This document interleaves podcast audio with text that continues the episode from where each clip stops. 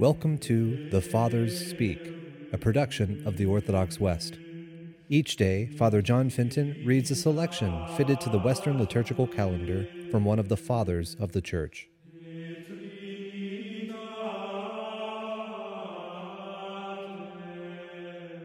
From a sermon by our Father among the Saints, Augustine.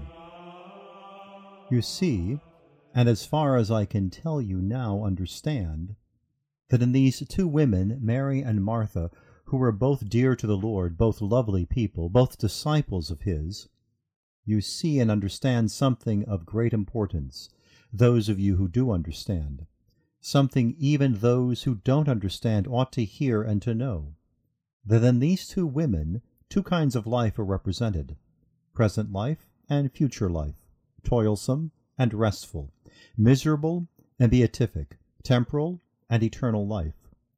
Two sorts of life, which I have briefly described to the best of my ability. Now it's up to you to think about them more fully.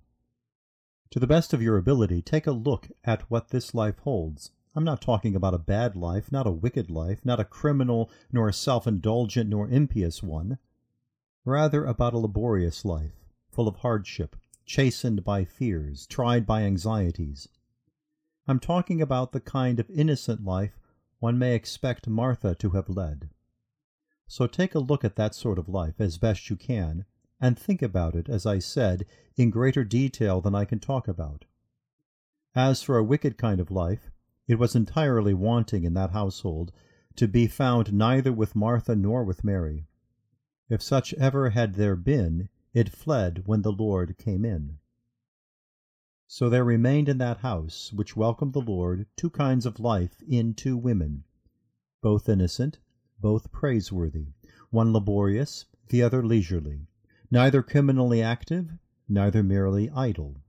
Both innocent, both, I repeat, praiseworthy, but one laborious, as I said, and the other leisurely, neither criminally active, which the laborious kind has to be aware of, neither merely idle, which the leisurely kind has to avoid. So there were in that house these two kinds of life, and the very fountain of life himself. In Martha was to be found the images of things present, in Mary that of things to come. The kind Martha was leading, that's where we are. The kind Mary was leading, that's what we are hoping for. Let us lead this one well, in order to have that one to the full. But now what share have we got of that one, in so far as we have any at all, as long as we are here? How much is it that we already have from that one? What is it that we have from there? Even now, you see, we do enjoy something of that sort, you have left your shops and offices, you've laid aside your family matters, you've gathered here in the church, you are standing still and listening. In so far as you are doing this, you are like Mary. And it's easier for you to do what Mary does than for me to do what Christ does.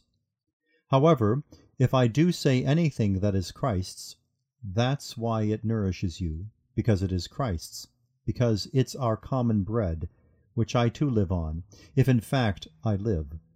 But now we live, if you for your part stand fast in the Lord. Not in us, but in the Lord. Because neither the one who plants is anything, nor the one who waters, but the one who gives the increase, which is God.